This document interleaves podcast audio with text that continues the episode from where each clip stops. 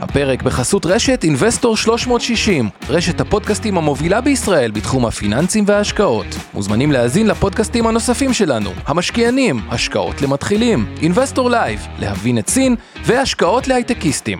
הופק ונערך על ידי שמע, פודקאסטים ויצירות סאונד. אבנר שמונה, תפתח. תגיד שהוא הלך להביא שתייה. ערב טוב לכולם, כל מי שכאן איתנו. אנחנו נחכה לאבנר שהחליט להגדיל ראש והלך לקחת כוס מים, אז זה ייקח עוד כמה שניות, אבל הוא יצטרף אלינו. הולך להיות היום ממש מעניין. אנחנו הולכים לדבר על מודלים עסקיים של חברות והחברות המובילות בעולם, ומודלים עסקיים זה דבר שכיף לדבר עליו. איך חברות מרוויחות כסף, ומי החברות שעושות את זה הכי טוב, ויש שם את הפוטנציאל הכי גדול. ומה שנחמד, שאני אפרשן, זה אבנר עכשיו מסתכל מבחוץ. עושה כל מיני תנועות של, אה, לא יודע מה, אייל וזה, ומסתובב, פרצופים מוזרים. והוא בטוח שאני משדר רגיל עכשיו, שאני לא מדבר עליו. אז עכשיו, עכשיו הוא עושה כאילו הדאב dance, ועכשיו, אה, חבל שאי אפשר להעביר את המצלמה עכשיו על אבנר. אה, מה הוא עוד עושה? זה ריקוד, עומד על רגל אחת, מסתובב, כל מיני דברים מוזרים. בעלים של בית השקעות, אחד הגדולים במדינה. קיצר, בואו נחזור לדבר על מודלים עסקיים. יאללה, בוא נתחיל. כן. אבנר, מה עשית עכשיו בדקה האחרונה? הלכתי להביא שתייה? רק שתייה והלכת להביא? רקדתי? אה, רקדת, לא, בסדר, אני דיברתי לכולם על האיכות הריקודים שלך בחוץ, רגל אחת. אז זה... מי שרוצה שיעורים פרטיים והחלקה אמנותית על הקרח זה אני. יאללה. השקעות למתחילים. אבנר סטפאק ועומר רבינוביץ' עוזרים לכם בצעדים הראשונים בעולם ההשקעות. אוקיי, ערב טוב, אבנר. ערב טוב, חבר, מה קורה? בסדר גמור. אה, יום אדום, אנחנו באים פה ביום אדום, בגלל זה באתי עם חולצה ורודה, שלא יהיה אדום לגמרי, שיהיה רק... אה, אני אעשה לך את זה שחור, אל תדאג. כן, תעשה לי את זה שחור. אה, נושא סופר מרתק להיום, אבל משהו לפני ככה, שאתה רוצה להגיד, חזרת מניו יורק, משהו, עשינו שידור מניו יורק. עשינו שידור מניו יורק, היה כיף בניו יורק, העיר כבר די חזרה לשגרה, עובדת, מומלצת בחום, יחסית זולה, כן הרבה תיירים עכשיו, אז המלונות זולים והטיסות יחסית זולות, אוקיי, אז אה, וזהו, עכשיו... אה, טוב, תמשיך. מודלים עסקיים, לא, אני חושב שנצלול ישר לנושא קצת מודלים עסקיים, איך חברות מרוויחות כסף בעצם, זה מה שנדבר עליו, אבל לא נכון. סתם, נתמקד יותר בחברות, לדעתי, עם המודל העסקי הטוב ביותר בעולם, SAS, Software as a Service, חלק מכירים את זה, אה, אבל גם נעשה בידול בתוך החברות, סתם זה- אתכם, צריך להגיד שזה בחברות הייטק. נכון, ונשאל, אה, בדיוק, אבל כבר- אתם יודעים מה, נשאל אתכם שאלות כמו, איזה חברה יש שם מודל עסקי לדעתכם יותר טוב, בשביל להיות משקיעים יותר טובים צריך להבין שני דברים בעולם ההשקעות. אחד זה נושא של תמחור, כלומר יקר, זול, ושתיים זה נושא של מודל עסקי, עד כמה לחברה יש יתרון תחרותי. כן. ועולה שאלה, סתם, אני אשאל אתכם פה שאלה, נגיד המחיר היה אותו דבר, איזה חברה היה יותר טובה למי ששמע עליה? נטפליקס, או ספוטיפיי, או זום, או סיילספורס, או מייקרוסופט, כל מיני שמות כאלה גדולים, וזה מעניין, כלומר, למי יש מודל עסקי יותר חזק? נטפליקס, בשביל הפשטות, או סיילספורס? אז אתם יודעים מה, בואו נשאיר את זה פשוט, תכתבו לנו בינתיים מה דעתכם, נטפליקס או סיילספורס. אבל לפני שנצלול ככה ממש לסאס, אתה רוצה להגיד עוד ככה על מודלים עסקיים של חברות? אה, כן, תראה, בסוף, אה, אם נסתכל רגע עוד לפני level מעל מודל עסקי, הרי יש לנו שני, שני סוגי חברות, זאת אומרת, אחת מהקטגוריות זה חברות צמיחה מול חברות ערך, ואני מזכיר שחברות צמיחה, שזה יותר הפוקוס שלנו לערב, אפרופו המודלים עסקיים שאתה מביא, זה בעיקר חברות אה, טכנולוגיה, לא רק, אבל בעיקר טכנולוגיה. זה חברות שצומחות בדרך כלל ב, ב, בהכנסות שלהן כל שנה, הן גדלות בחמישה, עשרה או אפילו יותר מזה אחוזים לעומת השנה הקודמת. בחברות צמיחה, אה, הרבה פעמים אנחנו מוכנים לסלוח להן, נקרא לזה, על הפסדים או על רווחיות נמוכה, כי אנחנו אומרים בעצם, כדי לממן את הצמיחה החזקה הזאת, הן צריכות להשקיע המון המון כסף בשיווק ובתשתיות, ויכול להיות שבטווח הקצר, בשנים הקרובות, הם עוד יפסידו כסף או ירוויחו מעט, אבל בסופו של דבר, הן גדלות מהר מאוד בהכנסות, ומתישהו הרווח כבר יגיע וידביק את העניין הזה, ואז אפשר להצדיק למה חברה, למשל, כמו פייבר הישראלית, או כמו וויקס הישראלית, שעושה את אתרי האינטרנט, יכולה להיסחר במספרים של מעל עשרה מיליארד דולר, למרות שהיא בכלל מפסידה כסף, אוקיי? וזה, ההסבר הוא בדרך כלל נעוץ באמת במודל הצמיחה.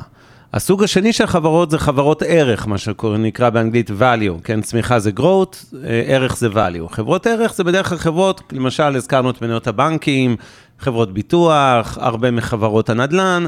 זה חברות שהן לא צומחות כל כך הרבה בשנה. או לא צומחות בכלל. או לא צומחות בכלל, לפעמים גם מתכווצות קצת, אבל נגיד בגדול סטטיות, אבל מרוויחות יפה, הרבה פעמים מחלקות חלק גדול מהרווח שלהם כדיבידנד, אני מזכיר לכם, זה הדיבידנד, זה חלק מהרווחים שהחברה מחליטה לחלק לכם, זה השכר דירה על המניה הזאת. ולמעשה, אה, חברות, בחברות ערך, בדרך כלל המודלים העסקיים הם גם קצת יותר מיושנים ויותר פשוטים, בסוף מייצרים מוצר, עולה לנו לייצר אותו שקל, אנחנו מוכרים אותו בשאיפה בשקל וחצי. מהחצי שקל אה, רווח כן. אנחנו מתחילים להוציא את כל ההוצאות של משכורות ושכירות וכולי, ובסוף נשאר לנו סתם, אני זורק 15 אגורות רווח על מכירה של אה, שקל וחצי. אמ, בדיוק, על... הגדולה אבל, שזה בהשקעות, ואפרופו צמיחה מול ערך, זה כל הזמן דיונים שאנחנו עושים באינבסטור, mm-hmm. היא לא להיכנס לתוך חברת צמיחה, ולשלם את המחיר הגבוה עבור צמיחה שבסוף המודל העסקי שלה הוא גרוע, כלומר הוא חלול, כלומר שהצמיחה תקרה, אבל אין לה יוניט אקונומיק אמיתי, כלומר אין לה באמת מודל עסקי טוב. אה, נשאלת השאלה באמת, האם כשפייבר מאוד מאוד תצמח, תרוויח או לא תרוויח כסף, האם שוויקס מאוד תצמח, תרוויח או לא תרוויח כסף. פה אגב חברות לדעתי בסדר מהבחינת ה unit economic, אבל אני לא רוצה להגיד שמות, יש לא מעט חברות שלדעתי הן אה, קצת פלופ, כלומר, הן צומחות בלי מודל מספיק חזק, ונדבר איך מזהים את זה. ועוד... טסלה יש עוד כאלה? קודם כל לגבי טסלה, אני חושב שאתה טועה בגדול, וקטי ווד, המפורסמת, אבל עוד רגע נתייחס לטסלה שלך, למה? צריך להסביר רגע שנייה, קטי ווד זה... עזוב קטי ווד, אבל רגע... עומר נרשם כחבר בכת החדשה. אני כן. רק עושה את ה... הסיכון הוא, זה לא להשקיע בחברות שחברות ערך כביכול מסורתיות, אבל לא שהמודל העסקי נפגע קצת, אלא שהם יכולים להיות מה שנקרא value trap, שכאילו הוא כבר לא קיים, שהמוצר שלהם הוא פשוט לא טוב, לא מספיק תחרותי, או שיש מוצר אחר שבכל פרמטר הוא יותר טוב. הדוגמה הקלאסית, נגיד, שאבי נתן, הבנקים. אז הבנקים באמת, בכל מיני דברים, לדעתי, מאוד איבדו את היתרון התחרותי. לדוגמה, בטריידים, בתי השקעות נותנים להם נוקאוט מוחץ, כלומר, יותר זול, אותה רמה, אין הצדקה. המרות מטח, כנ"ל. אז לראות את זה, אבל נגד הבנקים עדיין פעילות הליבה של לקחת פקדונות מהציבור באפס ולתת אשראי זול, היא עדיין בסדר. כלומר, יש שם מקומות שלוקחים בהם pieces, כאילו חתיכות מהעסק, אבל עדיין הליבה היא בסדר. אבל דוגמה היה אתר לא מזמן, Yahoo Finance, כן. פשוט אין עסק שם. כלומר, עד כמה שזה כן, כאילו היה אימפריה. אני אתן אולי לחבר'ה פה עוד שתי דוגמאות מהחיים. אה, אחד, אתם זוכרים שהיה פעם מכשיר וידאו, נכון? והיה רשת שנקרא בלוקבאסטר, זה היה ספריות וידאו שהייתם באים ושוכרים. מהר מאוד נולד השירותי הסטרימינג והכבלים והלוויין וכולי, והעסק הזה קרס, דוגמה אחת לחברת value שנעלמה. אה, כמובן שיש גם, אה, לפעמים אני מסתכל נגיד בתחום האופנה, על קרוקס, הם קצת חזרו טיפה בקטנה לאופנה, אבל היו הרבה מאוד שנים אחרי שהם היו הצלחה היסטרית. התחילו להיווצר כל מיני חיקויים, העולם נמאס לו מנעלי קרוקס, ופשוט המודל העסקי נעלם להם, והם פשטו, כמעט פשטו רגל, הם לא פשטו רגל. אגב, בהקשר של... הם חזרו קצת, אבל הם לא קרובים לאיפה שהם היו לפני 15 שנה. בהקשר של קרוקס, אז אני בדיוק, לפני שבאתי פה, הקשבתי לפודקאסט, אז באמת חברה שנותנת uh, קצת נוקאוט Victoria's Secret, שזה כאילו מותג על. סופר חזק. ש... לא על, אבל בסדר. מותג חזק שהוא כן. קיבל מכה מאוד מאוד קשה, ונדבר על זה. כלומר, כי יש עולם חדש שמכה בו מתחת לחגורה. זה קצת משחק שהם אומרים, אה, ויקטור סיגנל, תרתי משמע, כן. אבל נותן לו, כאילו, פוגע לו ממש במודל העסקי הבסיסי. אז האתגר היום בהשקעות 2020 הוא, אה, אחד, בחברות ערך, או חברות שהתמחור שלהם יותר זול, לפי מכפילי רווח וכו', שדיברנו מכפילים, אה, מכפילים נמוכים זה טוב כביכול, אבל שעדיין פעילות הליבה היא בסדר, כלומר, אין הרבה צמיחה, אבל הפעילות הליבה היא בסיסית, ובחברות צמיחה אנחנו נחפש את אלה שהמודל העסקי שלהם הוא מאוד מאוד חזק, אה, ושהצמיחה תבוא, היא תיפול ישירות לשורת הרווח, ואני חוזר לשאלה לכל מי שיצטרף, מי לדעתכם חברה יותר טובה, נטפליקס או סיילספורס? ככה קוריוז לקראת אה, אה, ההמשך. רציתי להגיד משהו לגבי טסלה? או שנוותר על זה? לא, סתם הצצתי עכשיו, תוך כדי שאנחנו מדברים ככה במחיר המניה, וואלה, המניה קרסה יפה, היא ב-655 דולר, היא הייתה כבר ב-900 בשיא.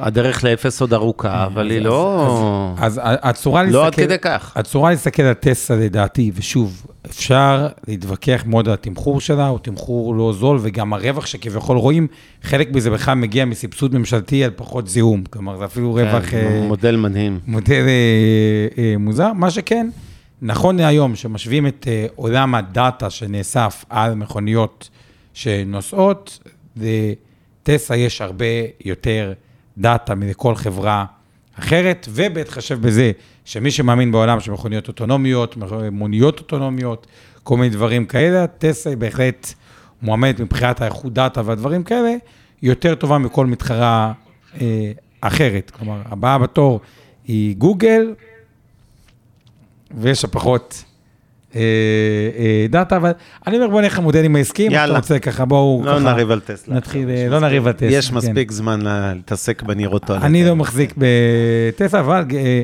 אזהרת סיכון, זה מיטב דש גמל והשתלמות, כי בווייז זה רשום, הגעתם ממיטב דש גמל והשתלמות, זה היה אוקיי? הקמפיין שלנו, כן. אז אה, מחזיקים בכל הניירות, ויש להם אינטרס שהניירות יעלו, ומשקיעים בקרנות הנאמנות, קופות הגמל, תעודות הסל, וכנ"ל באינבסטור, יש לנו אינטרס שכל המניות יעלו.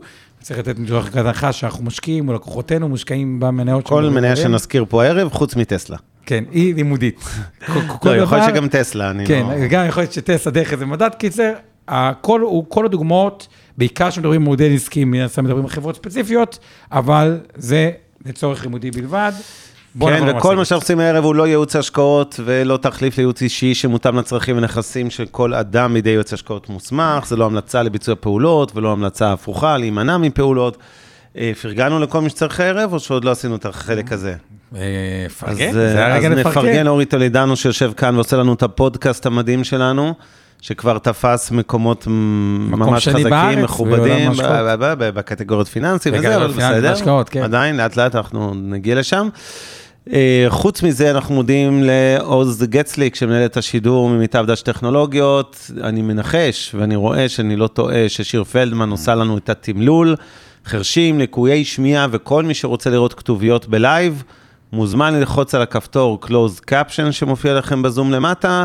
Closed caption, רואים אותנו מתומללים בלייב. מן הסתם אלה שבפודקאסט פחות ייהנו מהשירות הזה.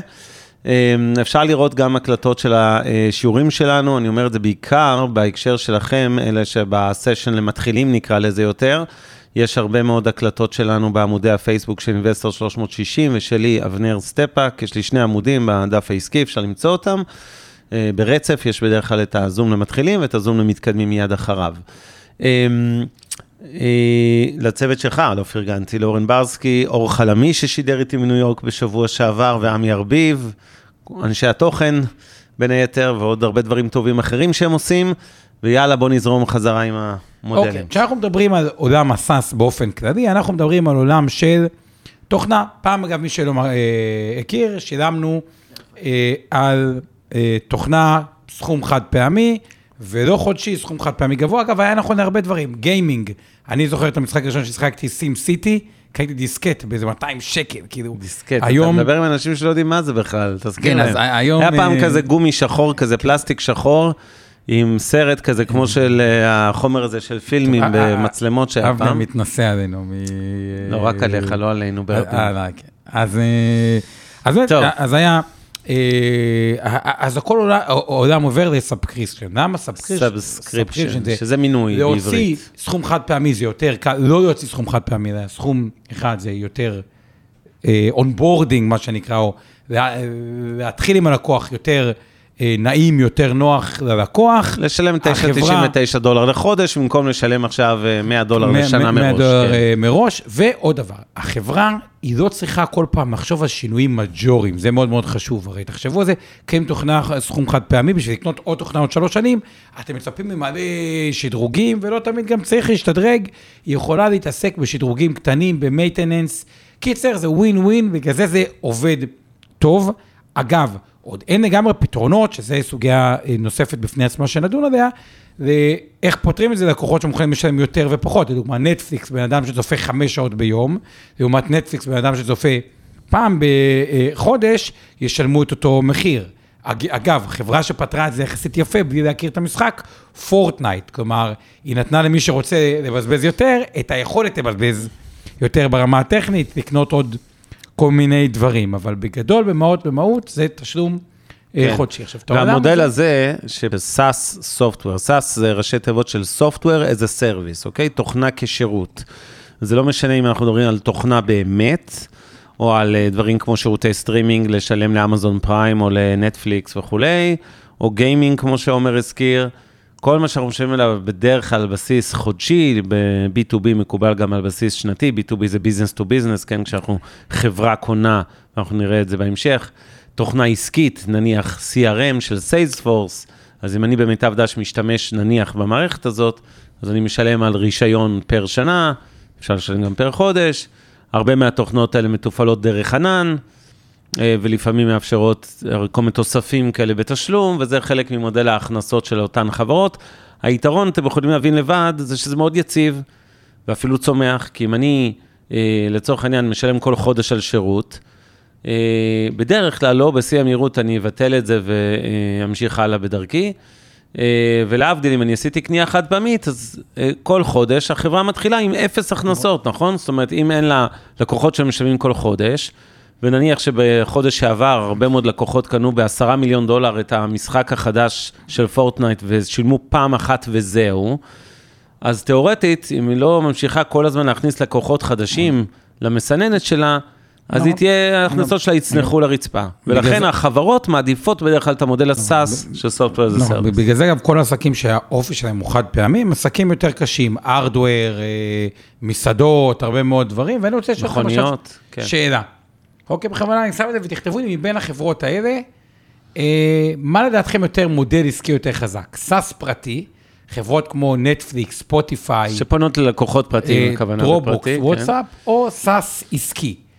חברות כמו סיילספורס, שזה CRM, אינטואיט, שמי שלא מכיר, זה יותר בארצות הברית, QuickBooks, זה מערכת הנהלת חשבונות מאוד פופולרית, Square, אם מישהו שמע, מייקרוסופט, זום, שהייתה פרטית, היום היא גם לעסקים, אה, אז לא ברור איפה היא. מה לדעתכם?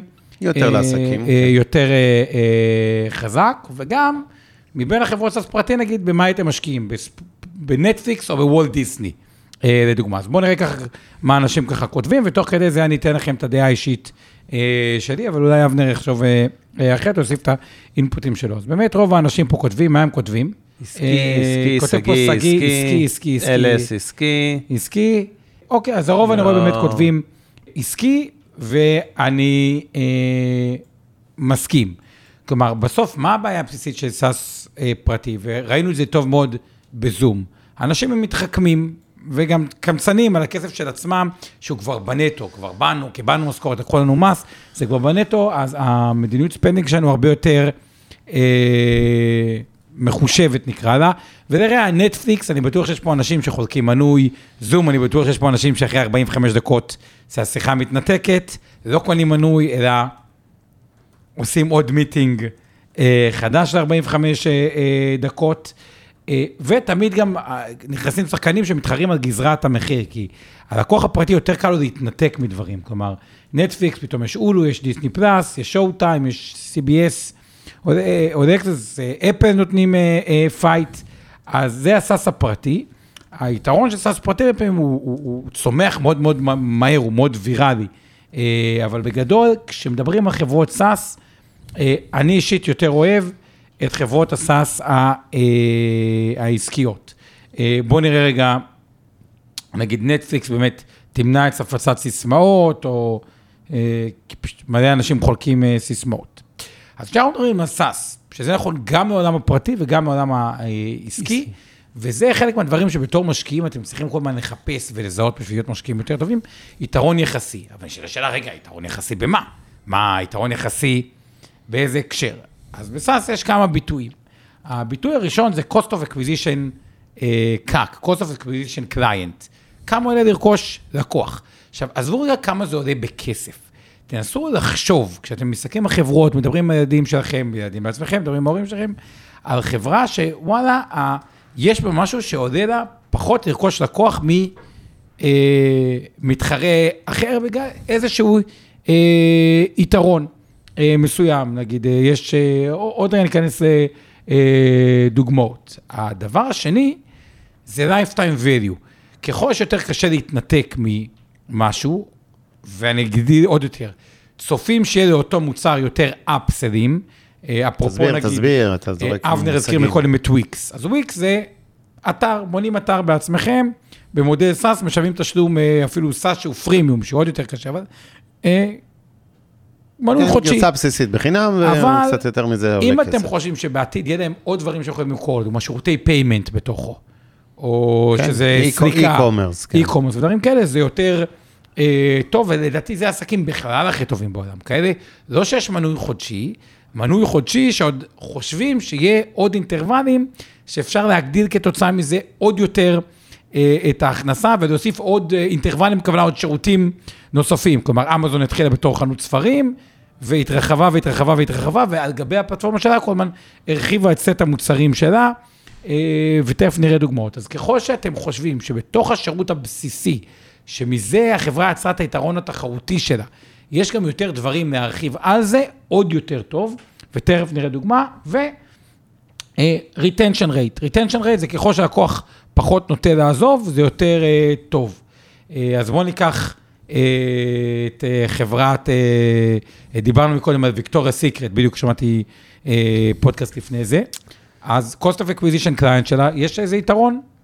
לא, בן אדם צריך לעבור בחנות או לראות, אין איזה, היא לא data driven, היא לא... אה, ברור, צריך לראות, להיחשף לפרסומות בטלוויזיה או באינטרנט, להגיע פיזית לחנות, אה, תאורטית לקנות באונליין, להסתובב כמוני, שבוע שעבר מחפש כל מיני דברים לאשתי ולילדות, ואז מגלה שהחנויות נעלמו, כי הן נסגרות אחת אחרי השנייה, העסק הזה אה. קצת במשבר, ויקטוריה סיקרט וגם פינק. אה, שלהם. אה, אז כן, זה עסק קשה, זה דוגמה לעסק שכל חודש במרכאות מתחיל מאפס, אוקיי? אף אחד לא עושה מנוי אה, חודשי, תשלחו לי קופסה הביתה עם שני זוגות תחתונים לחודש מוויקטוריה סיקרט. אז, אז אם לא באים אנשים לחנויות, הם בצרות. נכון, לעומת זאת יש סטארט-אפ שנקרא Savage, לא הכרתי אותו, שריאנה היא הזאת, היא זה, אבל לא רק ריאנה, זה 300, יש לו קומיוניטי מאוד מאוד חזק. ומתברר שהקומיוניטי הזה, בגלל שיש מלא עוקבים ודברים כאלה, אז הם קיבלו נגיד, כי נורא מעניין, באמזון היה להם, אמזון גם מפיקים תוכן, ומתברר שלבוש שהוא נותן יותר ביטוי וחופש ודברים כאלה, וקצת הטרנד החדש שלא רק היופי. כביכול מיוחד הסתכלות הגברית הקלאסית, אלא כל אחד וה...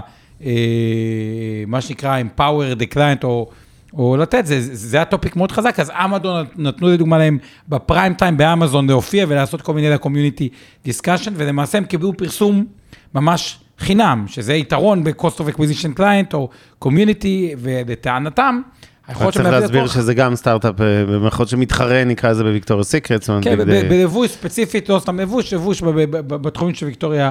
אבל סיקרט. שהתחתונה בעברית אז- יפה. נכון, אז, אז או שיש יתרון בדבר אה, אה, אה, הזה לדוגמה, אה, זה לדוגמה, או שככל שהפ... אז זה דוגמה ליתרון, אולי יש לך עוד יתרון acquisition client, אה, באיזה הקשר של מי?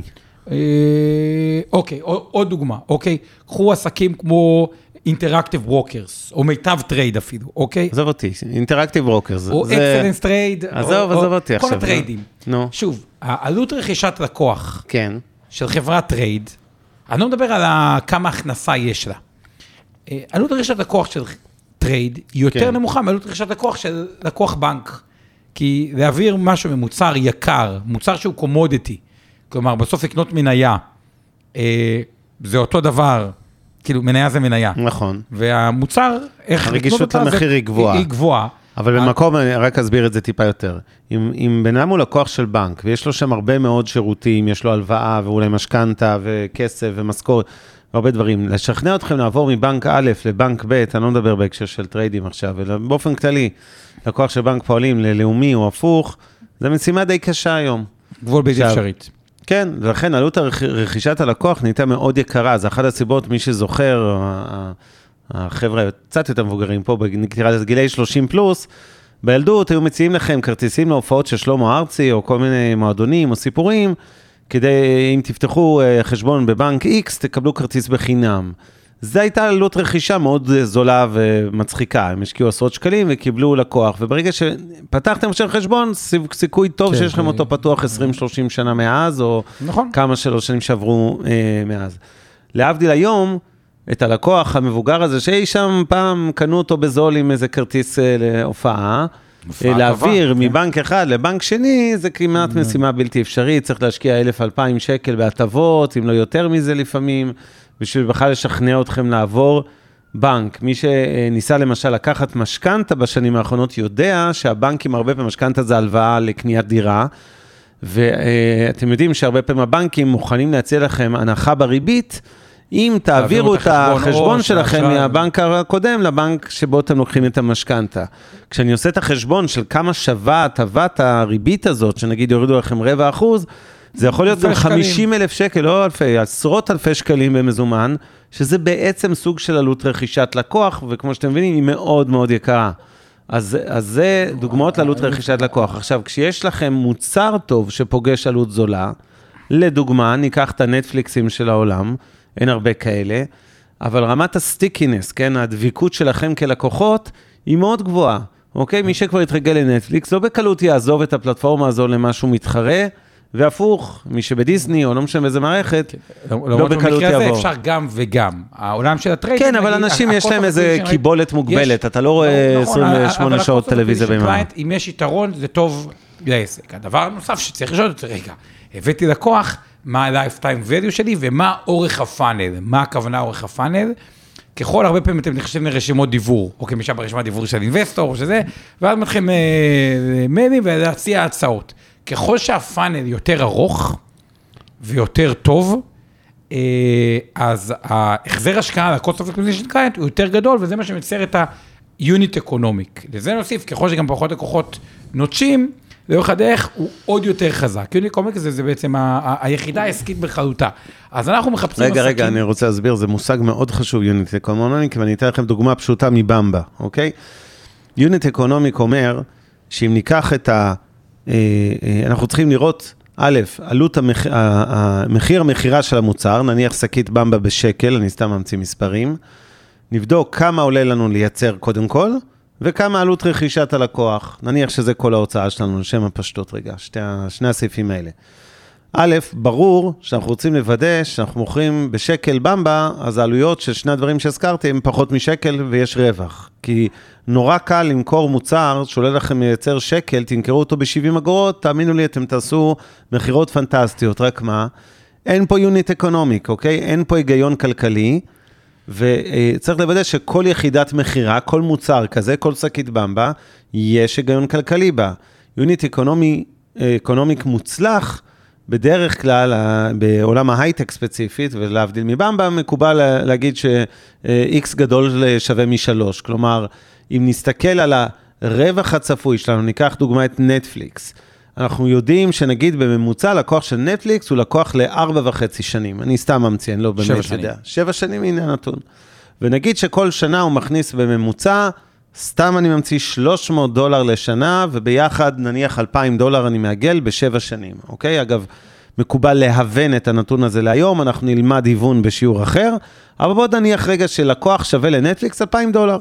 עכשיו, אם עלה לנטפליקס לקנות את הלקוח הזה, נניח 500 דולר, זה אומר ש unit. economics הוא 4, זה 2,000 חלקי 5, אוקיי? זה מעולה, זאת אומרת, היא השקיעה זה טוב. 500 דולר היום, נניח בעלויות פרסום, שיווק, טלוויזיה, דיגיטל, כל אלה ביחד, היא השקיעה לצורך העניין 500 דולר בממוצע כדי לקבל לקוח, אבל הוא הכניס לה לאורך חייו, ב-lifetime value, מה שנקרא, זה. כן, אה, כמה הוא שווה לאורך כל השבע שנים האלה שהוא מכניס הכנסות לחברה, נגיד שהוא הכניס לה 2,000, כלומר, אנחנו רואים יוניט נכון. אקונומיק מאוד טוב, אוקיי? זה מאוד משתלם לה להשתולל בפרסום, כי ה-500 דולר האלה שווים בעצם 2,000 דולר. נכון. ולכן היא תשקיע סכומי עתק בפרסום. בפרסום וחברות צומחות מהר, אז, אז אלה הפרמטרים הממש מרכזיים, ובואו נראה כמה דוגמאות נצלול יותר לעומק. יאללה. אז אה, אה, התחלנו ואמרנו כסאס הפרטיים לקונסיומר וסאס אה, אה, עסקי, והסברנו בקצרה, לפחות אני, למה אני טיפה יותר את, אה, אוהב את הסאס העסקי, ואני רוצה שניכנס עכשיו קצת לחברות ספציפיות, אחרי זה אפשר להסתכל אה, אה. ביחד. אז, אז השתי חברות הראשונות שאני רוצה להביא כמודל, כדוגמה למודל טוב, זה חברת סיילספורס ואינטואיט. אינטואיט, אגב, ומי שרוצה להסתכל אחרי זה על הסימבול, שוב, זה לא המלצה סיילספורס, יש גם נושא של מחיר, אבל כמודל עסקי. סיילספורס זה CRM, אפשר להסתכל על המניה, עשתה תשואות גם מאות אחוזים לאורך השנים. מה מודל מאוד חזק, שמסתכלים על זה? דוגמה, בסיילספורס יש שני אלמנטים. אחד, ה stickiness הוא מאוד גבוה. once הוא חלק מהתהליך התפעולי העסקי של החברה.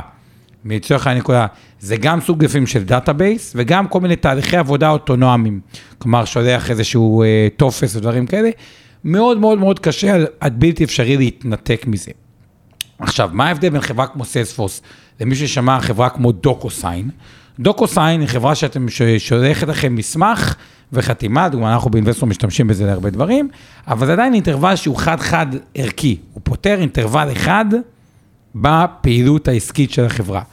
סיילספורס, אני קורא לזה, הוא ממש אה, אה, תהליך עסקי מהותי, שגם דרש איזושהי אדפטציה של הגוף. once זה דרש גם אדפטציה, הסיכוי להתנתק מכזה מוצר הוא מאוד מאוד אה, נמוך, זה עדיין לא המודל העסקי הכי חזק, עוד רגע אני אגיד למודל העסקי הכי חזק. אה, דוגמה נוספת לזה, זה אינטואיט. אינטואיט זה קוויק בוקס, זה בעצם כל התפעול של החשבונות אה, לעסקים אה, SMBs, אבל לא רק. אה, שכל החשבונות, הנהלת חשבונות אה, וכל ה data על הנהלת חשבונות, אה, זה במודל של software, זה גם יותר כל מיני סטטיסטיקות אחרי זה, ו data ו data analytics, זה עדיין פעילות ליבה מאוד מאוד מהותית בגוף. כלומר, גם אם יהיה מוצר יותר זול, יותר טוב, בגלל שזה כבר מכיל data מותאם אישי של החברה, שהשקיע בו מאמץ, כסף, זמן, כוח אדם, סיכויי ההחלפה הם שואפים לאפס. כלומר, גם אם סיילספורס יותר טובים ממייקרוסופט 365, אין סיכוי לעבור עם מייקרוסופט 365 בקלות לסיילספורס, והפוך, אין סיכוי לסיילספורס לעבור על מייקרוסופט 365. עכשיו, בגלל שיודעים את הדבר הזה, שזה כל כך חזק, וחברות שכבר משתמשות בתוכנה הזאת, קמות הרבה חברות שבונות ecosystem סביב, אה, סביב המוצר הזה. כלומר, מוסיפים שירותים משלימים לסיילספורס או לאינטואיט, וזה מתחיל לייצר עוד יותר stickiness ועוד יותר אינטרוולים. עכשיו, בעולם של היום, עסקים שגם יודעים לתת אחרי זה לאותו עסק שמשתמש בתהליך תפעולי, אה, גם עולם של data analytics, כלומר, אה, עולם של מה שנקרא אה, תובנות מהעסק. כי סיילספורס רואים מלא מלא עסקים בתחום, והם רואים לדוגמה נתון מעניין, ניקח עסק כמו מיטב דש או כמו אינבסטור, תוך כמה זמן מרגע שלקוח מתקשר, יש מענה יחסית הממוצע של המתחרים, או תוך כמה זמן, או באיזה דברים, אז ככל שיש גם יותר תובנות, זה עוד יכולות שאפשר להוסיף עליהם עוד אה, כסף ועוד דברים, ובעצם נבנה אה, ecosystem אה, אה, שלם, וזה לא סתם, זה SaaS עסקי, מותאם אישית, שעבדו עליו. קיצר, מודל עסקי מאוד מאוד מאוד מאוד אה, חזק. אינטואיט, לדעתי, הסמל זה INTU, אבל נראה את זה טיפה בהמשך. מודל עסקי אה, עוד יותר חזק, אבל, אבל הם נבנו בהתחלה כאינטרוול אחד, ועליהם נבנה עוד, עוד דברים. שופיפיי, אה, ובואו נקרא מה, מה כותבים רגע על אה, שופיפיי, מה הם כותבים על עצמם. אנו עוזרים לאנשים להשיג עצמאות בכך שאנו מקלים על פתיחה, ניהול וצמיחת העסק.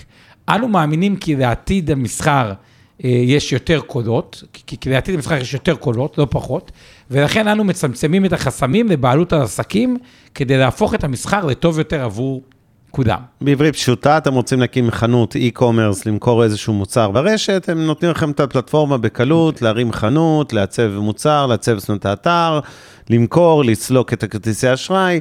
מוזילים לכם, בוא נגיד, לעומת מצב שמתחילים מאפס, פלטפורמה קצת מזכיר את וויקס בעולם אתרי האינטרנט, הם עושים עבודה דומה בעולם החנויות הדיגיטליות. נכון, באמת אגב, מתחרים נכנסו קצת אחד לעולם של השני, לדעתי שופיפיי ו... נכון, גם וויקס. וויקס. וויקס לקחו יותר את העסקים היותר אה, פשוטים כביכול, המספרה, הדברים האלה. שופיפיי יותר את ה e-commerce המורכבים ממה שאני מכיר, אבל אה, על פניו שופיפיי אה, נראית אה, פוזיציית הובלה אה, מהבחינה הזאת, אבל זה כבר עסק שתפס. והפך להיות ה brand, אבל הוא מראש נבנה להיות ecosystem. כלומר, הוא לא כמו סיילספורס ואינטואיט, שזה חלק מתהליך מאוד מאוד חזק שאי אפשר, הוא מראש נבנה, המהות שלו היא upsell על upsell על upsell. מה הכוונה? רגע של עברית, תן לי להיות. אבשלום קור. קודם כל, המושג ecosystem, אוקיי? אנחנו מדברים על מצב שבו אתם נכנסים לדוגמה, ובאמת שופיפיי היא דוגמה מצוינת, לפלטפורמה שנותנת לכם את כל השירותים במקום אחד. זה לא שאתם צריכים לקנות עכשיו, סתם דוגמה, חנות דיגיטלית משופיפיי ומשהו אחר מחברה אחרת, הם נותנים לכם בכמה שיותר מהשירותים בפנים. וכשעומר אומר upsell כל הזמן, אז הוא מתכוון למצב שבו יש איזשהו איקס שירותים בסיסי שרכשתם בתשלום חודשי של 39 דולר לחודש, לדוגמה הרמתם חנות, ויש שירותי פרימיום מסוימים שאתם צריכים להוסיף עוד 7.99 לחודש כדי לקנות הנהלת חשבונות, ועוד 19.99 כדי לקנות, לא יודע מה, שירותי אריזה באיזה מחסן לוגיסטי, וכולי וכולי, כל מיני אה, שירותים שבעצם האתר או המערכת הזו, החברה הזו בעצם הכניסה אתכם עם רגל בדלת, ואז כשאתם כבר דפוסים טוב טוב, הקמתם חנות, אין לכם ברירה, מתחילים להציע לכם כל מיני שירותי ערך מוסף בתשלום נוסף מעבר לתשלום הבסיסי, וזה מה שנקרא אפסל, אוקיי? שמשכנעים אתכם לקנות עוד ועוד אה, מוצרים, לשדרג נקרא לזה ככה, מי שמכיר את זה מזום. נתנו לכולנו להתנסות בחינם ב-40 דקות של זום. אחרי שכל עולם התרגל לשיטה והתחיל להעביר את הלינקים מאחד לשני של זום וזום וזום, פתאום אה, אה, כשאנשים התחיל להיות להם לא נוח אה, להיות ב-40, אה, מוגבלים ב-40 דקות ולהיכנס כל פעם מההתחלה, אז יותר ויותר אנשים אמרו, טוב, נשלם את ה-X דולר לחודש, תלוי באיזה מנוי קניתם, כי אנחנו רוצים את זה ללא הגבלה, אותו דבר, פה. נכון, ורק שופיפיי עשתה את זה בצורה שהיא, אה, פתאום יש, אה, פ- כי, כי עולם המסחר הוא עולם מאוד מתפתח, אז פתאום יש payments ועסקים גדלים וצריכים עוד, וזה כל הזמן התפתחות, וגם ברמה של collaboration, כלומר, אם יש שירות payments טוב ופייפל, הם ישימו גם את פייפל וגם את שלהם, הם מאוד טובים ב collaboration, אבל מראש, כשאתם יושבים על פלטפורמה, אחד מהדברים שהכי חשובים מעסקים, זה שלא ישנו להם את כללי המשחק באמצע, כי אין דבר יותר באסה מלהיות עם שירות ליבה, שמישהו אחרי זה מכפיל לך את המחיר, או, או בעיית ה trust פה היא גדולה, ואחת הבעיות, נגיד, של אמזון, היא שעסקים מפחדים מאמזון, כי יודעים שאמזון היא טורפת. כלומר, אתה עושה עסק, אם הוא טוב, הם לקחו את ה data ועושים commodity שהוא אחר. כלומר, את העסק של בטריות, יעשו בטריות. והרמת trust של אמזון עם הרבה מה... סוחרים, או קשה לבנות brand באמזון, אמזון היא ה brand, אתה יכול להיות commodity באמזון. ושופיפיי באמת מאפשרת ליזמים שסומכים עליה, ויזמים אינטרנטיים, להיות trustable אה, ולצמוח, וככל שיש יותר collaboration, וזום מתממשק, ופרסום פתאום בחנות שלך, שאתה יכול לעשות וובינר ולשדר אותו בפייסבוק, יוטיוב ועוד דברים ביחד, ופלטפורמות אחרות, יותר קשה להם לעשות את זה, כי יש להם פחות ממשקים, אז זה, זה, זה מתחיל לבנות network effect מאוד מאוד מאוד חזק ובלתי ניתן, וזה כבר מראש נבנה בצורה הזאת. זה לא כמו סיילספורס, או אינטואיט שהיה להם ליבה, אבל אמרו, רגע, יש לנו מלא data, בואו נרחיב אותה, אלא מראש נועד לתת פתרון, וזה עוד דוגמה לסאס אה, אה, עסקי, אבל גם אינטואיט, תחשבו על זה. מי הכי לגיטימי לתת אשראי לעסקים, מאשר הרואה חשבון שיודע הכל על העסק בריל טיים עם, ה, עם הקבלות אה, וכו'. אז, אה, אז זה העולם של המודלים אה, אה, העסקיים. ובוא תגיד כמה מילים, אני רואה שזה, או ש... בואו בוא נתקדם, מה עוד לא, אתה רוצה? אין, אין, אה, אין, זה, שיחה יותר... אה, אוקיי. אה, אפשר לדבר פה כמה מילים הבאתי על, אה, על קוויקבוקס, אבל במהות, במהות, במהות, אתה יודע, אה, זה סתם תראו את אה, אינטואיט, אגב, היא לא תמיד הייתה חברת SaaS. לדעתי איפשהו אזור 2010, משהו היא עברה, באמת עברה מ-40 ל-400, אלף אחוז בשמונה, תשע שנים, כן. שזה יפה, זה יפה. אגב, תראו את שופיפיי, זה נראה פחות טוב, כי שופיפיי עשתה את זה אולי בחמש שנים ויותר. או תראו את החברות אחרות, אבל היא גם נסחרת במכפיל או כזה, זו עוד אינטואיט לדוגמה, מכפיל 50. אה, אבל בגדול, אם אתם רוצים להיות משקיעים יותר טובים, אה, הליבה, ליבה, ליבה, ולדעתי אגב, יותר טעות זה להשקיע בעסק גרוע במחיר טוב, מאשר בעסק טוב במחיר קצת יקר. וכל מה שאתם, להיות משקיע טוב זה בגדול, ללכת, להסתכל על העולם, אה, להסתכל על הילדים שלכם, או על אבא, ואימא, או על סבא וסבתא, אה, ולהבין, רגע, למה הם קונים את מה שהם קונים, והאם יש פה איזה pattern של יתרון תחרותי מובהק, ואם כן, וזה גם נפגש עם מחיר, אה, זה טוב. והיופי בהשקעות, שזה, אם לוקחים את זה למקום הזה, זה עושה אנשים מאוד סקרנים לנסות להבין את העולם בצורה אה, יותר אה, אה, טובה, וגם אפשר להרוויח מזה. כלומר, זו מחשבה, בוא ככה אליך כמה מילים, כן, אני, כמה אני דרישים. רוצה לארוז את זה קצת, עם, אה, לפני שגם נגיע לקהות, עם כמה אה, מסקנות אה, תכלסיות, נקרא לזה, של שורות תחתונות. אם אנחנו התמקדנו היום בעיקר בחברות הייטק. אה, ששם, או חברות צמיחה במילים אחרות, ששם המודל הזה של SaaS, בין אם הוא ללקוחות פרטיים, מה שנקרא B2C, בין אם הוא ללקוחות עסקיים, מה שנקרא B2B, הוא באמת תקף שם, והוא כנראה מודל עסקי הרבה יותר נכון מהמודל של חברות התוכנה של פעם, שבאו, יצרו תוכנה, אמרו, תשלמו לנו אלף דולר, ועוד איזה 100 דולר לשנה תחזוקה, והנה התוכנה שלכם. אה, והמודל הזה בהחלט יותר קל, כמו שאנחנו בישראל מאוד אוהבים לשלם את תשלומים, בכל העולם, גם אמריקאים שמחים לשלם 9.99 במקום להתחייב מראש ל-200 דולר חד פעמי או לא משנה איזה סכום. ולכן המודל הזה תפס, תופס, ימשיך לתפוס. יש קצת הייפ, אני צריך להגיד אה, מילת ביקורת, יש קצת הייפ מוגזם על הנושא של SaaS. היום אני רואה שהרבה מאוד חברות שהן לא רק הייטק, למשל חברות מזרונים, שמציעים לך לקנות מזרוני אונליין כאלה, כל מיני חברות אמריקאיות של בוא תקנה מזרון, תשלם, אה, במקום לשלם עכשיו אלף דולר, על נגיד עלות של מזרון, תשלם לנו 29.99 לחודש, וניתן לך מנוי, ונתחייב לך גם להחליף את הכריות פעם בלא יודע מה, ו... אגב, אחלה, אחלה קונספט, רק צריך לוודא, מי מתוך החברות האלה, יש שהם cost of... הרי לא כולם ישרדו כל החברות האלה. ברור. יש מקום למי שיש לה את ה-cost of acquisition client היותר זול, כלומר, מי שיודעת לעשות את הפרסום יותר נכון, או לרכוש יותר אה, אה, זול, או לייצר יותר זול, או שילוב של כל הדברים האלה, אה, תצליח. כן, עכשיו, אה, המודלים האלה, כמו שאמרנו, רלוונטיות לחברות אה, צמיחה.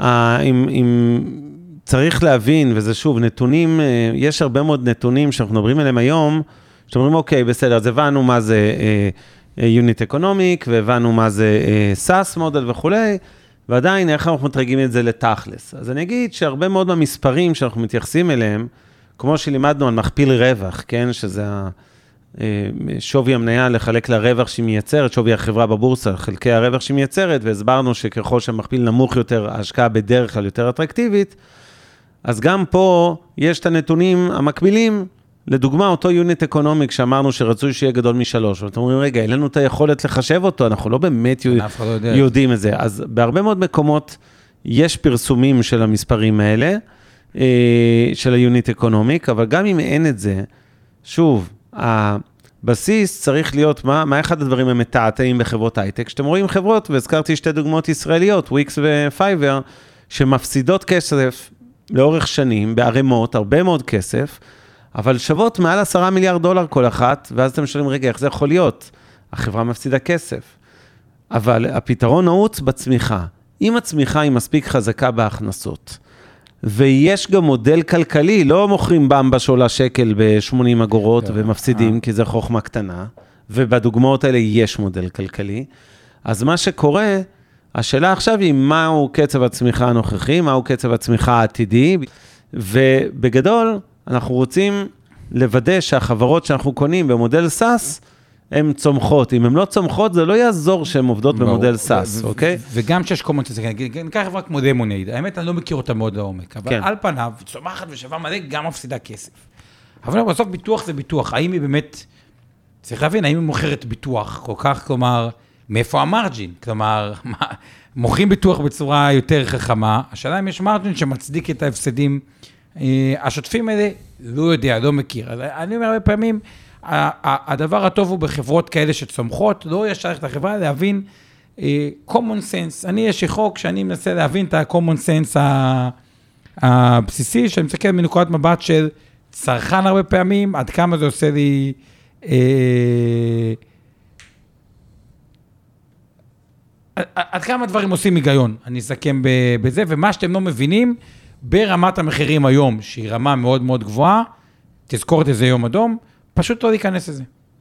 כן, יש, כמו שאמרנו, הייפ סביב הרבה מהחברות SaaS האלה, אז באופן כללי צריך להיזהר מהן. הרבה מהן מתומחרות ביוקר, אה, הרבה חברות מעוותות את המודלים שלהם לחקות את מודל הסאס, עוברות באילוץ, נקרא לזה, למודל הזה של אה, הכנסות אה, חוזרות חודשיות, ולא תמיד זה מתאים לכל חברה, ובאופן כללי, באמת יש שם הרבה מאוד אה, עסקים שצריך... אה, בעיניי להיזהר מהם. רגע לפני שנעבור לקהות, אני רוצה לספר סיפור בינתיים, אני רואה שמצטרפים אלינו לא מעט אנשים.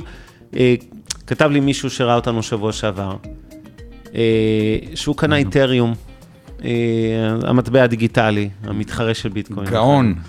רגע, קנה בעשרת אלפים שקלים, דרך בייננס. הוא שואל אותי, תקשיב, אני בלחץ, קניתי בכסף שבעצם אין לי. סוג של לקח הלוואה, נקרא לזה. לא חכם. עכשיו הוא כבר לא גאון, אתה רואה? אותו, אותה פעולה, עם עוד איזה פרט קטן, מגאון הוא כבר לא נראה אגב, כזה גאון. אתה יודע מה? רגע, לא, בוא, אם אין לך כסף, אתה לא מהמר על, ב- על על- מטבע זה דיגיטלי נכון. בכל מה שאין לך. ועכשיו הוא רוצה להנזיל את זה חזרה, אה, למכור את זה, ובסדר, הוא הרוויח כסף. אגב, במקרה, לפעמים מרוויחים בטעויות, הרבה כסף.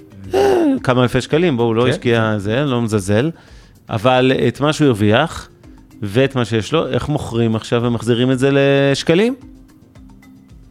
אז זה בחלק של המתקדמים, שנדבר בין היתר גם על המטבעות האלה, ויהיה לנו אורח. דוגמה טובה. נעשה ספוילר, ואנחנו מתחילים בקהות. בוא נתחיל בקהות. אה, אבל יפה, זה אומץ, לקחת הלוואה בשביל לקנות איתריום. זה עוד לא... זה... כן. זה לא אומץ, זה לא דבר חכם, אל תעשו את זה בבית, כמו שאומרים. It. אה, בטח לא עם זה. מה הפירוש של SaaS? אדום, soft as a shell. אוי ואבוי. כחול, software as a sale. כתום, service as a sale. או ירוק, software as a service. לא, כבר אני אגיד שיש עכשיו כל מיני דברים, content as a service, זה as a service, כל מיני service, אנחנו בדברים האלה, יפה, יש לנו פה, הרוב צדקו, בואו נמשיך הלאה.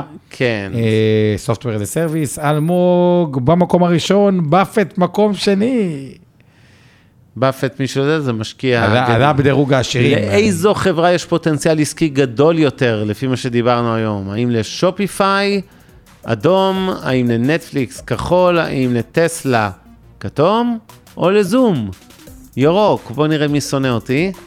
אה, לאיזו חברה כן, יש ש- פוטנציאל עסקי גדול יותר, לפי היא לא? בהכרח שופיפיי, נכון, זה לא אומר נכון. שהיא בהכרח תעלה יותר, זה גם עניין של תמחור, אבל מבחינת ה-money business model. על פניו נראה, כולם שמו, אתה יודע מה שמו על טסלה כולם? אפס. הם הבינו. שהמניה בדרך לאפס, אנשים חכמים. אם היית יותר חכם, היית שם תקשיב, התחלנו אה, את השידור הייתה ב-666, היא כבר ב-663, זה ממש אה, שש- שש זה מרגש. מספר לא טוב להיות עליו. ברור. באיזו פלטפורמה עלות המעבר הכי... עלות מעבר. של לקוחות הכוונה, כן. כן? אינטואיט אדום, נטפליקס כחול, סקוור כתום, או סיילספורס ירוק. ירוק. באיזה פלטפורמה הכי קל לעבור, כן? זה הכוונה, כן, ללקוחות, כן? לנטוש את המוצר אה. ולעבור למשהו אחר, מתחרה או אחר. והתשובה הנכונה היא נטפליקס, נטפליקס, נכון. יפה מאוד. נטפליקס התנתק מנטפליקס. וזה חוזר ל-B2C מול לא. B2B, אם אתם עסק ויש לכם מערכת CRM של סיילספורס, זה יהיה גיהנום להחליף אותה ולעבור למתחרה. כנ"ל לגבי אוקיי? אינטואיט, כנ"ל הנהלת חשבונות. סקוואר, שזה ליבת העסק. בדיוק. אבל בנטפליקס קצת יותר קל לעבור לדיסני או לאופציות אחרות. ופרו מהפך. אויב מהפך. Lifetime value per customer, אוקיי? LVC. מה המשמעות של ה-Lifetime value? האם זה אדום, כמה עולה לקנות את הלקוח? כחול, המחיר של המוצר? כתום, כמה נרוויח מהלקוח כל שנה? וירוק, כמה נרוויח מהלקוח לאורך כל הדרך, כל השנים ביחד. רמז במילה. life. יפה, יפה מאוד. אז, כולם אה, ידעו כולם הדבר הכי מהר, האם. פרו עדיין בראש? פרו אלמוג באפט. אבל מה זה בפער קטן על אלמוג? וואי, איזה מתח היום. של החמש, אם הרבה לקוחות קונים את השירות, אותו SaaS, ומבטלים אחרי זמן קצר, על איזה נתון זה משפיע במישרין? האם על ה- retention rate, שיעור הנטישה, או השימור ליתר דיוק, זה אדום, כחול, customer acquisition rate, על העלות רכישת לקוח, כתום, enterprise value, שווי החברה, או ירוק על הרווחיות שלה, על ה EBITDA, זה הרווח התפעולי. אז נכון, לא דיברנו על, על זה הרבה, אבל retention rate זה כמה מהלקוחות נשארים בשירות, או חוזרים מהשירות. כן. גם פה יש הבדל בין SaaS קלאסי ל platform, נגיד, מן הסתם ב e-commerce, אז ה-retention rate הרבה יותר נמוך, כלומר, לא כך, לא- לאו דווקא יקנה כל חודש, כל שנה, בנטפליקס יותר גבוה, אבל כל תחום והזה שלו, אה, כל מי שצדק retention rate, יפה מאוד. יאללה, אה, שאלה 6. מה היתרון של אינטואיט, אותה חברה שהזכרנו? אדום, יש תלות בין העסק לבין השירות. כחול, מאוד קל לבטל. כתום, הם הזולים ביותר בתחומם. או ירוק, התוכנה הטובה ביותר בתחומם. כן, נכון, יש תלות בין העסק לשירות. זה בדיוק לשירות. המטרה של אותן חברות, לייצר תלות, שאתם לא תוכלו להחליף את המוצר, יהיה לכם עלות מטורפת, ללמד את העובדים על המערכת החדשה, אה, לשלם אולי איזה קנס יציאה, בעיקר לשלם עוד פעם התקנה מחדש לתוכנה חדשה. ואנחנו עם השאלה, אוי, מהפך, אה, אה, איזה אחרונה. מתח, אחרונה, אלמוג ופרו ובאפט. מה המטרה, או הערך של השירות של שופיפיי? אדום, עוזרים לעסקים לגדול ולצמוח. כחול, נותנים שירות פשוט ובסיסי. ירוק, להשיג כמה שיותר לקוחות עשירים. צהוב, נותנים שירות הזול ביותר. אה, אז נכון, עוזרים לעסקים גדול ולצמוח, ומי המנצח או המנצחת? יש לנו את באפט, את אלמוג ואת פרו. אה, בואו נראה, בואו נראה לפינת הפודיום שלנו, אה, לכל המצטרפים החדשים, מהמתקדמים, יפה, עסקיים. במקום השלישי, וורן באפט. הוא היה נעלב שהוא רק. שלישי, הבאפט האמיתי. פרו, בשנייה האחרונה ירד למקום השני, זה אומר שאלמוג אמ, כנראה... או כאן, מנצח או מנצחת, אלמוג? אלמוג. תגיד לנו אם זה את או אתה. היום אי אפשר אה, לדעת, אבל כל הכבוד. מקום ראשון. יפה. יפה מאוד. טוב, אה. אני רוצה פינה חברתית קצרה, ואנחנו נעבור לזום למתקדמים. היי כולם, וגם כמובן נענה צ'יק צ'אק לשאלות שלכם שעוד נשארו, אז תשאירו לנו.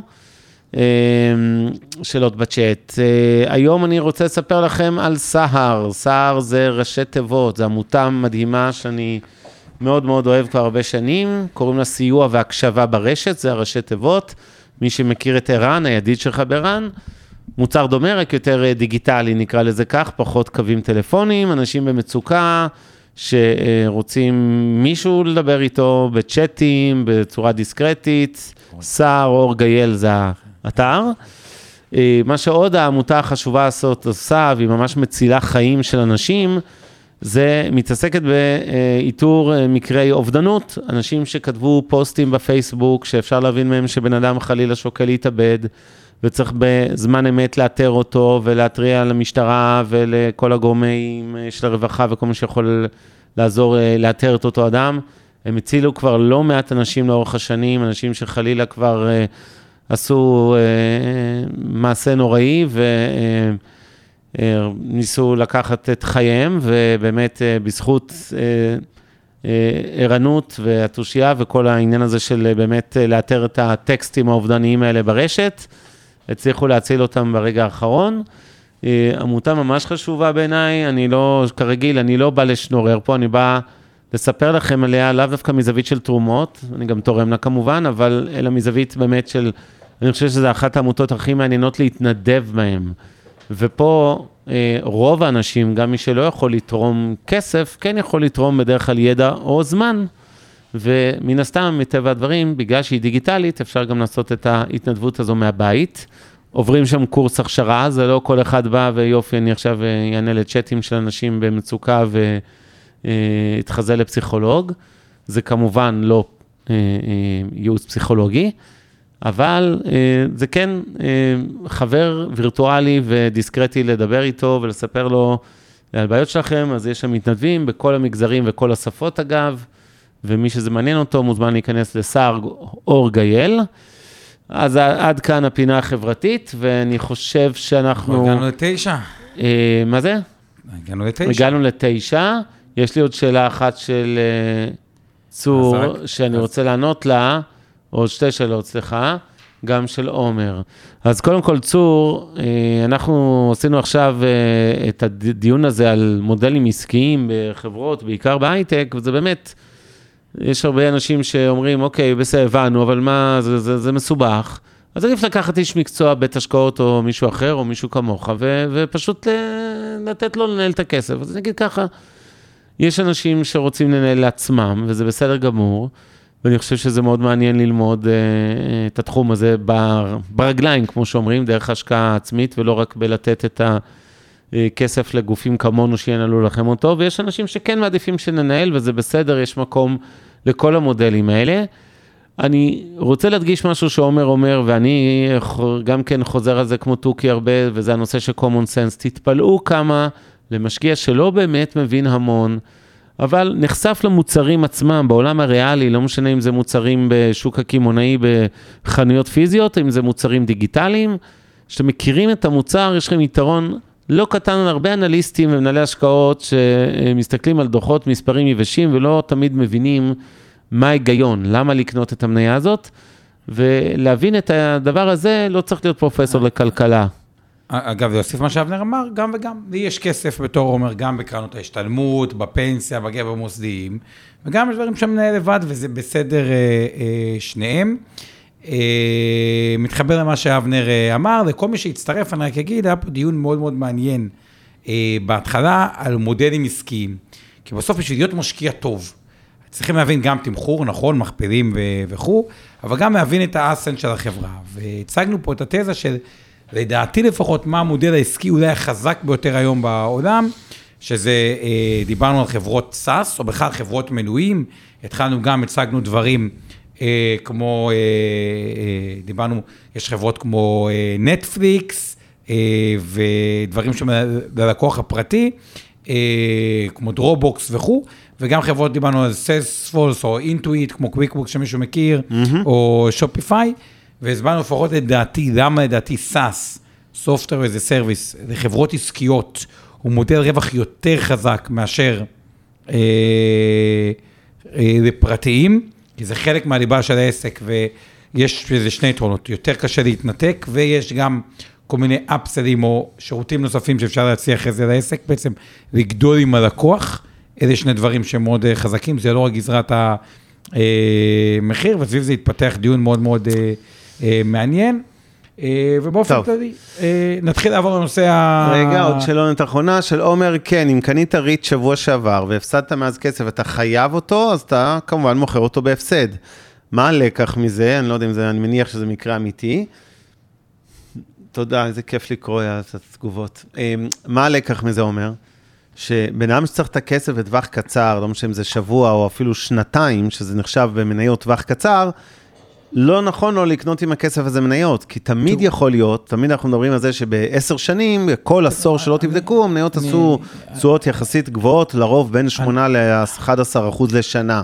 אבל בהסתכלות לאינטרוולים של שנתיים, ובטח של שבוע, יש הרבה מאוד שבועות שאתה היית מפסיד כסף. עזוב שבוע, אבל פה אני נאלץ לא להסכים עם... אה, כן? היית קונה מנהל לשבוע? לא, מה בדיוק אתה לא, לא מסכים איתי? אבל גם נשאלת השאלה, ויש המון לקוחות שמגיעים אלינו. נו. יש לי מטרה קצרה לא מוגדרת. מה הכוונה? אני מתכנן לקנות בית, זה יכול לקחת חצי שנה, שנה, שנתיים, מה אני עושה בינתיים? נשאר מחוץ או בפנים? דילמה. עכשיו, מה הטענה שלי? אם הבית עולה מיליון ויש לך 300 אלף, וזה המקסימום שמאשרים לך למשכנתה, כלומר... אתה צריך 700 אלף משכנתה, משכנתה, כן. ואין לך יכולת להפסיד שקל, בסדר, אל תקנה, אבל ב-99% מהמקרים, זה לא המצב, כלומר, אותו לקוח קונה לצורך העניין שלו מיליון שקל ורוצה בית בשתי מיליון שקל. ואז תאורטית, אם יהיה לו, נגיד הוא מפסיד את זה לא רק 900, הוא יצטרך משכנתה מיליון 100, ונגיד הוא מרוויח, יהיה לו מיליון 100, הוא יצטרך משכנתה רק 900. ופה, תחת ההנחות, וזה דיונים מאוד עמוקים שעשינו, בעיקר אגב, אה, לקוחות של אה, ילדים של לקוחות שלנו, שלצורך אה, העניין, בוא נגיד שאלה המספרים, זה גם יכול להיות מספרים יותר נמוכים. ונשאלת השאלה, תחת ההנחה שהצורך שלכם הוא לא צורך עם סכום מדויק אליו, כלומר, בקניית דירה אפשר לקחת קצת יותר משכנתה או פחות משכנתה, האם להיות חלק מהמשחק או לא, ופה זו שאלה גם מה חושבים על השוק, רמות תמחור בשוק, ואני... זה בעיניי לא שאלה, אני ממש חלוק עליך, לדעתי, בן אדם שיודע שהוא צריך דירה, גם אם הוא לא יודע בדיוק אם היא מיליון מאה, או מיליון שלוש מאות, או מיליון וחצי, זה לא באמת לא, חשוב. הוא לא קונה דירה מאוד עצמי, לו... הוא יקנה גם לא, לא, אני מבין, וגם יש לו שווה חצי מהכסף בהון, בסדר? או שלושת רבעי אפילו בהון, ומשכנתה היא חלק קטן. בעיניי, בסופו של דבר, הוא הרי יודע בערך כמה הוא רוצה להשקיע בדירה, כולל מעון עצמי ומשכנתה, וכמה לא. זה- ומה אז- שלא, אז- אז סבבה, זה טווח ארוך, ומה שכן, לא לוקחים הימור, גם לא בשנתיים, לפעמים עדיף מזומן. יותר טוב מלהיות כן, במצב שאתה מפסיד, כי כן, בדיוק השקעת על הזמן אז. נאלץ לא להסכים, כי אני אגיד לך מה, זה. גם עניין של תמחור. ככל, נגיד, יש מצבים שבהם זה נראה גם שהשוק זול, או שיש הזדמנות ספציפית שזיהיתם כזול, ואז בן אדם יכול לקחת חישוב סיכון מחושב, כלומר, הוא יכול לבוא ולהגיד, אוקיי, את המשכנתה, אני אקח יותר גדולה, יותר קטנה, וייתן את הדברים האלה, אבל זה דיון פילוסופי מאוד עמוק שלא, זה זה. רק אני אגיד אומר- לך שככל שאתה ממשיך לחפור על הסוגיה הזאת, טסלה הולכת וקורסת עוד יותר. מה, אתה- אתה עונש מחזיק מאלוהים. סיימנו פרק נוסף של השקעות למתחילים, אתם יכולים למצוא אותנו בכל אפליקציות הפודקאסטים, לחצו על עקוב כדי להישאר מעודכנים בפרקים החדשים. אם הסדרה מעניינת אתכם ואתכן, אז אתם מרגישים שהרווחתם ידע שימושי על עולם ההשקעות, אנחנו גם מבקשים ומזמינים אתכם לשלוח את הפודקאסט הזה לכל מי שאתם חושבים שיכול להרוויח מזה. תודה לעמי ארביב, אור חלמיש, אורן ברסקי מהצוות של אינבסטור 360, תודה לאור גצליק מהצוות של מיטב דש, וכמובן לשם הפודקאסטים ויצירות סאונד, נשתמע בפרקים הבאים. השקעות למתחילים. אבנר סטפאק ועומר רבינוביץ' עוזרים לכם בצעדים הראשונים בעולם ההשקעות. מעוניינים ללמוד יותר על עולם ההשקעות? האזינו לפודקאסטים נוספים שלנו. המשקיענים, אבנר סטפאק ועומר רבינוביץ' בתוכנית אקטואלית עם כל מה שחם בעולם ההשקעות. אינבסטור 360 live, אורן ברסקי ועומר רבינוביץ' מארחים את בכירי שוק ההון ומבינים את הטרנדים החשובים לשנים הקרובות. להבין את סין עם יובל ויינרב, עם כל מה שרציתם לדעת על הענקית מהמזרח. השקעות להייטקיסטים עם צח איציק, שיבנה איתכם תוכנית כלכלית להגשמת החלומות שלכם, והפודקאסט ההשקעות למתחילים, לכל מי שעושה את צעדיו הראשונים בעולם ההשקעות.